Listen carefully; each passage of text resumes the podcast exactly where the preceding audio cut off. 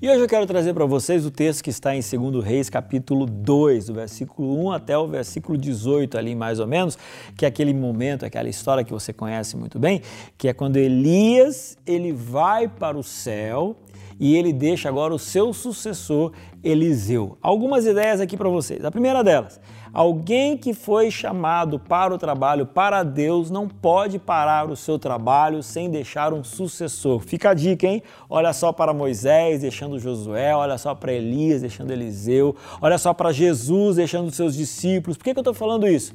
Porque eventualmente a gente chega numa igreja onde a gente tem um líder e ele é centralizador e ele faz tudo e ele não ensina para ninguém. Ele faz tudo e quando ele deixa de fazer, ninguém tem a capacidade de fazer. Por isso que é importante, você que está me escutando, que é líder de jovens, você precisa compreender que no seu processo de liderança, você já precisa sonhar com aquele que vai suceder você. Então, esse é o primeiro ponto, a primeira dica que eu quero dizer para você a respeito desse texto. A segunda coisa é que é o seguinte.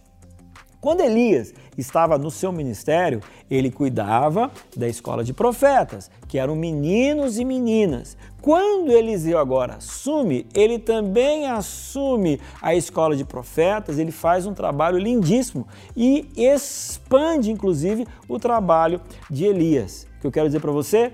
Olhe para a sua igreja. Qual seria a escola de profetas hoje da sua igreja? Olha para os jovens, olhe para os adolescentes. A pergunta é: quem é que cuida desse povo? Ah, ninguém está cuidando? Assuma você.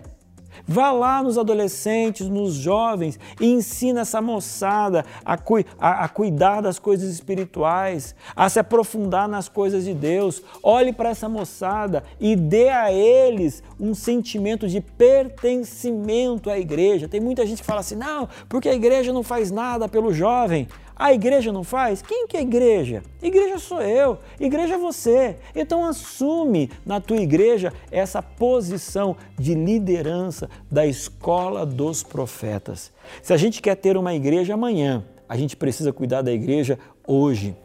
Se a gente quer que uma igreja seja forte, amanhã a gente precisa hoje gastar tempo, dinheiro e energia com jovens, adolescentes e crianças. Quando a gente olha para Samuel, para Elias e para Eliseu, a gente percebe que eles nos deixaram um legado de entendimento, que era gastar tempo e energia com as novas gerações, com a escola de profetas, que na sua igreja você também tenha esta consciência. Converse com esse, com, sobre esse assunto com o seu pastor, com o seu ancião e eu tenho certeza que vai ser uma benção.